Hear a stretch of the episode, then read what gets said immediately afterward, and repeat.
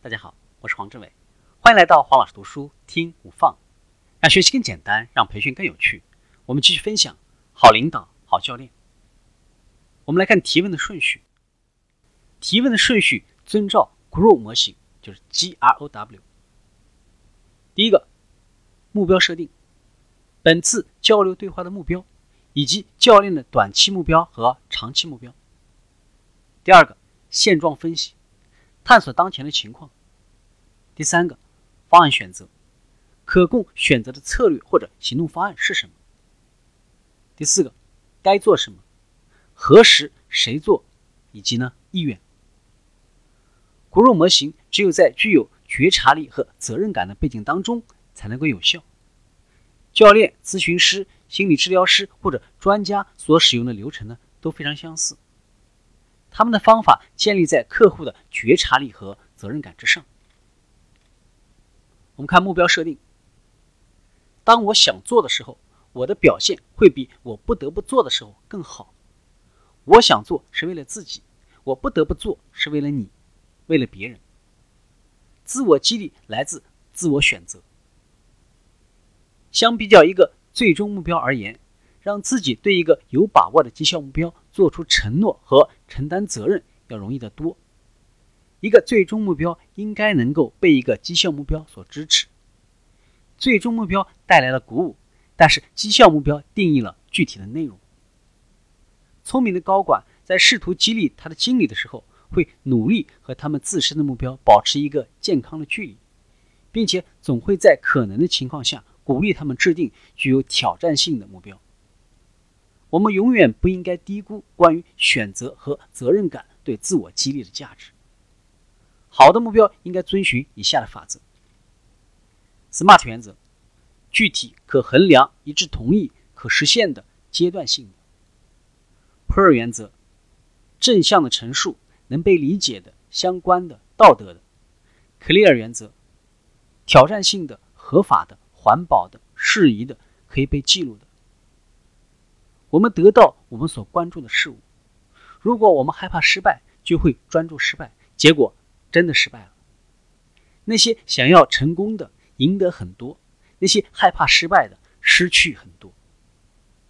教练的目标是消除内部和外部的障碍，来实现目标。什么是现状？教练者需要拥有高度的公正。并且表述问题的方式能够使客户给出符合实际的答案。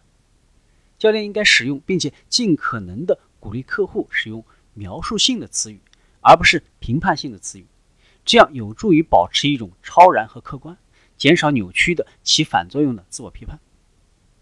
当客户在回应前不得不停下来思考的时候，觉察力就被唤醒了。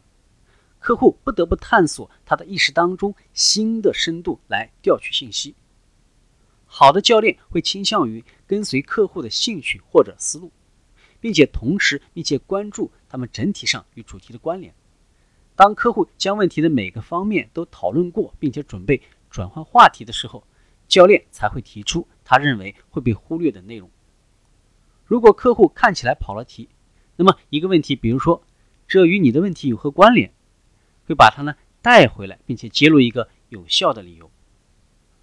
通过跟随客户的思路，而不是强调自己的思路，教练获得了客户的信任，因为后者的兴趣和需求得到了尊重。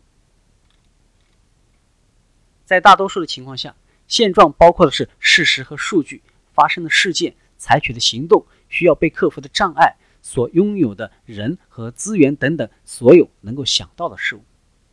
然而，如果客户是在学一种新的技能，那么教练还需要关注感官。也就是感觉、视觉和听觉，身体的察觉自然会带来自我的调整，内在的觉察力提升机体的效能，从而提升技能。感觉是自我觉察力的一个方面，另一方面呢是情感，与工作中或者其他情况下人与人之间的问题关系很密切。自我觉察力同时需要依赖于我们当时的想法和态度。还有我们通常不会有意识察觉到的那些事物，